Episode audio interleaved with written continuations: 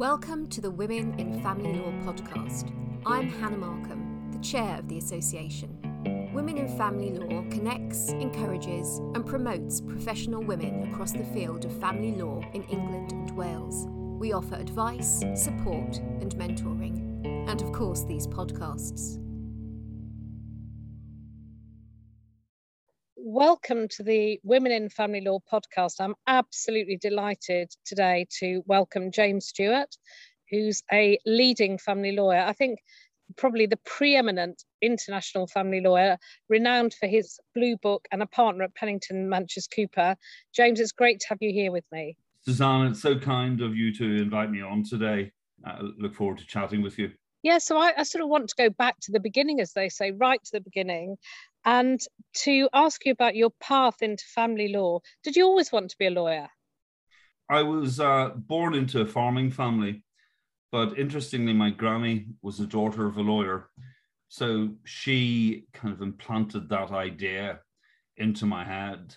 But actually, you know, as a child, I I had a real interest in peacemaking in the Northern Irish context. And actually, if you think about it, there's uh, an interesting relationship between peacemaking between troubled communities and peacemaking within families. So actually, you know, I this interest in peacemaking, I always had an idea that I wanted to be a lawyer. And really, as I saw it, the two kind of came together in the context of family law. You've mentioned your grandmother as a, a, strong female influence.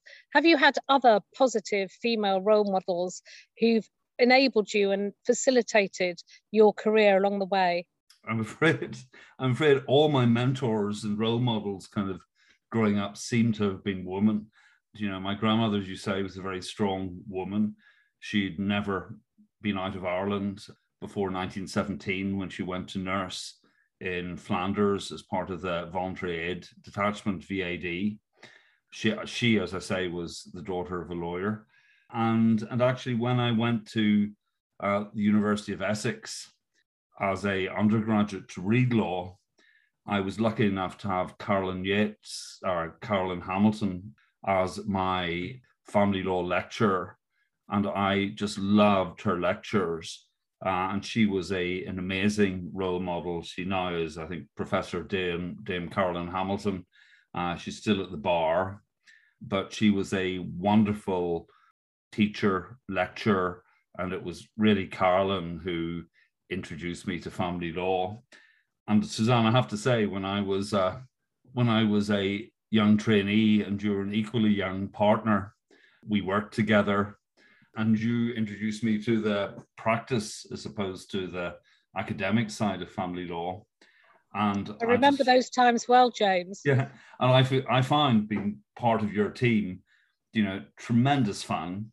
It was in the days when we did, you know, a bit of high value work, but also legal aids and also everything from care work to private children work. So it was a marvelous introduction. It was also the days when trainees actually were sent down to do some advocacy. So it was, you know, that was that was great.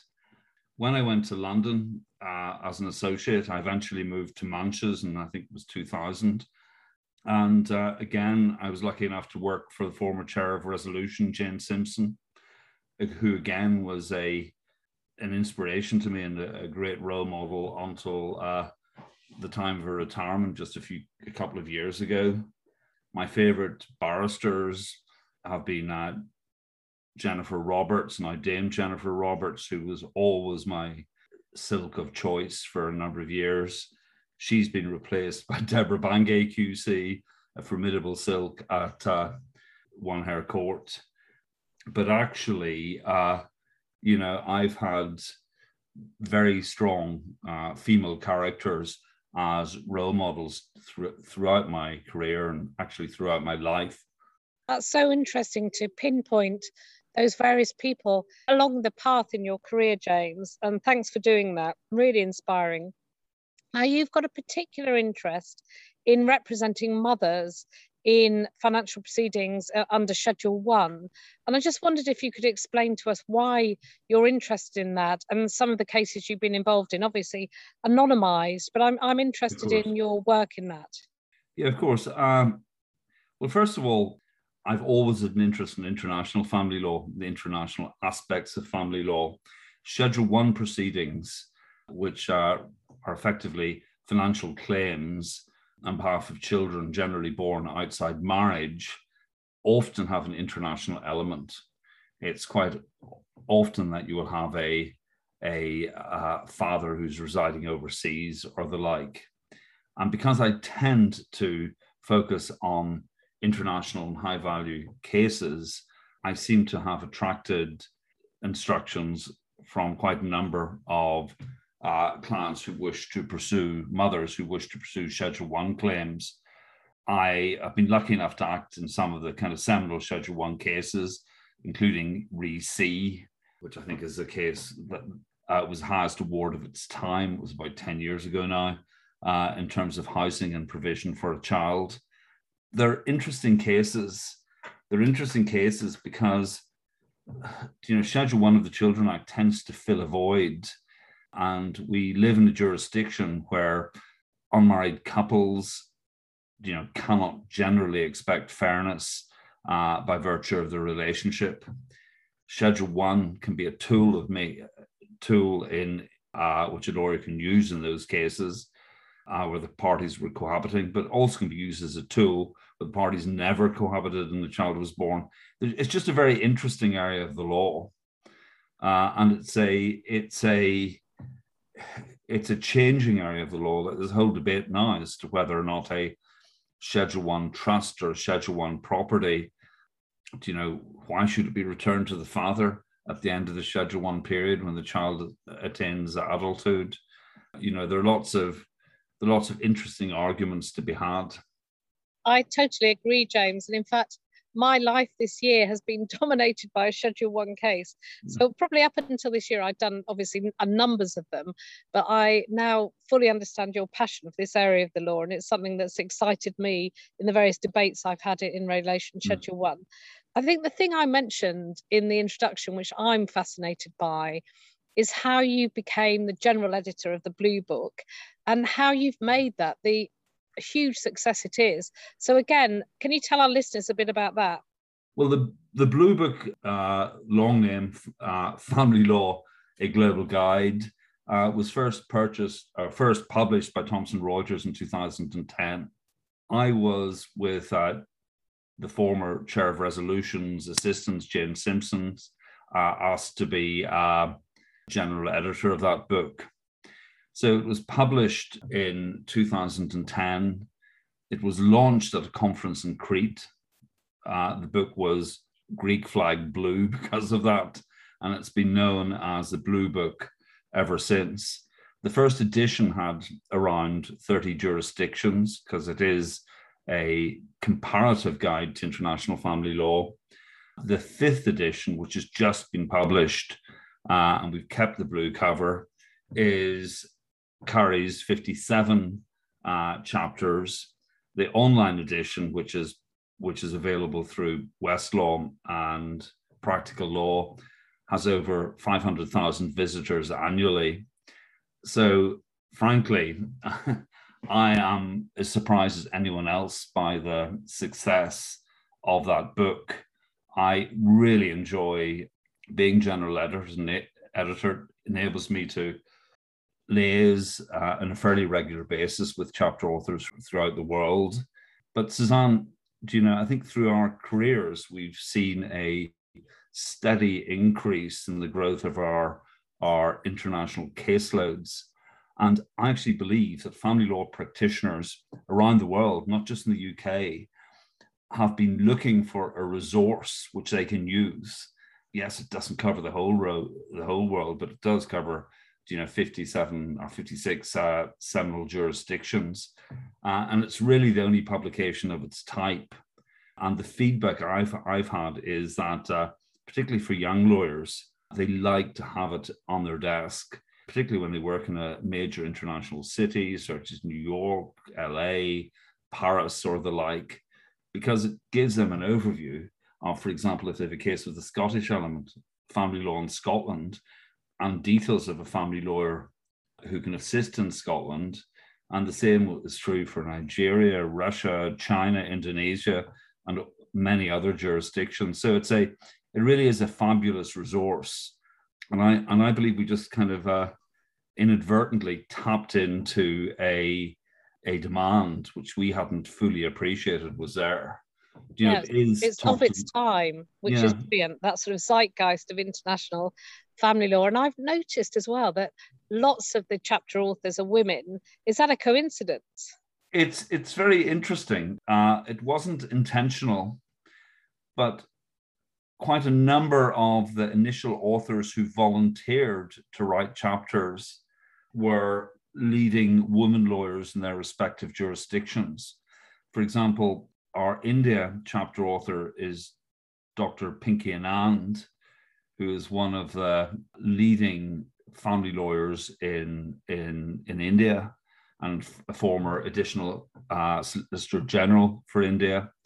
And the same is true in so many other jurisdictions. We've so many brilliant woman chapter authors. Now, the chapter authors aren't exclusively women, but, but off the top of my head, I can think of like Belgium has a male chapter author uh, and two or three others. But Suzanne is absolutely correct that I have to say, through accident rather than design, uh, the majority of our chapter authors are women, and many of them have worked on the book since the first edition.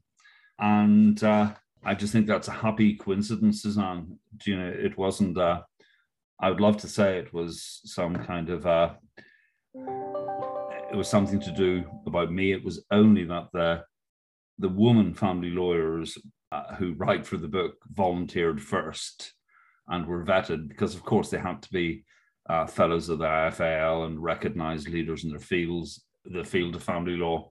But interestingly, do you know, do you know some of the world's great family lawyers? I mentioned Pinky Anand, but other lawyers such as, for example, Suzanne Harris in LA and Anita Chan QC in, in New Zealand have been just so supportive of the project. Yeah, and I think women are very good at multitasking, James. We'll leave it there. I have to say that a number of the chapter authors have teaching roles as well. And I think that's actually why they're so keen on the publication because they can use it for they can use it as a tool in their academic careers as well as their legal careers. Yeah, and James, I understand that you often travel to Russia. Is that to meet clients there, to do business development? Tell us a bit more about your tales of Russia. Yeah. Uh, I've always been interested in Russia. And I believe I was one of the first family lawyers in London to travel to Russia on an annual basis with a view to uh, meeting Russian lawyers, meeting family offices in that jurisdiction. So it interested me. I ended up receiving instructions from Russian law firms uh, and the like. And, you know, for a number of years now, I've had a Russian practice. As, I think Suzanne knows, some, some of my visits to Russia have been kind of successful, some have been less than successful. I once uh, ended up having to uh, pay for a new table at a hotel when one of my clients started hitting the table with a with a large metal stick uh, he was so annoyed with the situation which he found himself. But generally, it's been a it's been a really successful venture. Uh, we have a number of Russian-speaking lawyers in my team now. I, have never learned uh, Russian. Uh, I don't even speak my own language, uh, native language, Irish. Uh, but yeah, it's been fun and it's been useful. And you know, Russian cases, I think, form a significant proportion of the significant international cases we're dealing with in central London. So it's been it's, it's been a helpful it's, it's helpful to have knowledge of the country as well as actually just uh, acting in the cases. James, what I've loved when I've been talking to you now is just just feeling the passion that you've got for family law, which is fantastic. And I'm sure you'll inspire lots of our listeners in relation to that. But there must be another side to James Stewart. There must be other things that you love doing that you're equally passionate about. What's what are those things? Well, a number of us, including your good self, Suzanne, and Rachel Cooper, run a clubhouse podcast geared towards, uh, targeted at young international family lawyers, which takes place every Sunday night in term time. It's not, uh, we're not doing it in, in August. So I do that. But outside of, you know, podcasts and Clubhouse and the like, uh, I really enjoy kind of traveling. I've now got a place in Greece. I spend a lot of time in Athens and the Peloponnese walking. That's how I I relax. Uh, I also spend a lot of time in Ireland where I still have family. So for me, you know, I've always been a, a traveler. I've always liked to travel to adventurous places. And that's how I tend to let my hair down. I'm not quite as athletic as Suzanne. I, I and James, what about your plans? You know, the next, say, five years, any great thoughts, ideas, plans? Or is it just continuing to do the same and doing it excellently as you do? No, I want to continue. Uh, I want to continue with the Blue Book. Uh, I'm looking forward to, already looking forward to an even larger uh, sixth edition. But no, I just, I love family law. I think it's a real privilege to act for the clients we act for and to to be called in to assist uh, individuals who are going through dreadful periods of their lives. I think we've got a responsibility to deal with matters constructively, cost effectively, uh, and decently. And frankly, I think that's what I've kind of learned from all of my role, role models. Be a decent family lawyer. Let's not inflame matters. Uh, let's consider creative options, including all forms of ADR. Um, and it goes to what I said at the very beginning, you know, peacemaking outside of the family. And I'm still very, very involved in peacemaking uh, in Northern Ireland through Cooperation Ireland. But peacemaking outside of the family and peacemaking within the family are difficult to achieve, but very worthwhile it's very worthwhile when you're able to see positive results, whether it's Cooperation Ireland looking at the children who are benefiting from Cooperation Ireland initiatives, or within the context of family law, when you manage to achieve constructive solutions without damaging the actual family. James, it's been fantastic talking to you. I've learned things about you I didn't know, even though we've been good friends for a long time. So thanks so much for being my guest. And I know that our listeners will really enjoy listening to this podcast, whether it be on a sun lounger somewhere in the next couple of weeks, or alternatively so. on a rather drizzly winter walk, whenever it may be. Um, obviously, we'll look forward to um, ensuring that people listen to this. You've been a great guest. Thank you so much. Thank you so much. Take care. Bye bye.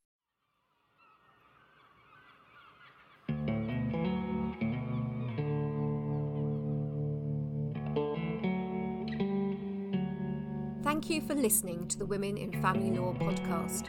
Our theme music is Low Tide by Sam Hare, found on Spotify. Please visit our website, womeninfamilylaw.net, or follow us on Twitter and Instagram at WIFLaw, and follow, rate, and review us wherever you get your podcasts.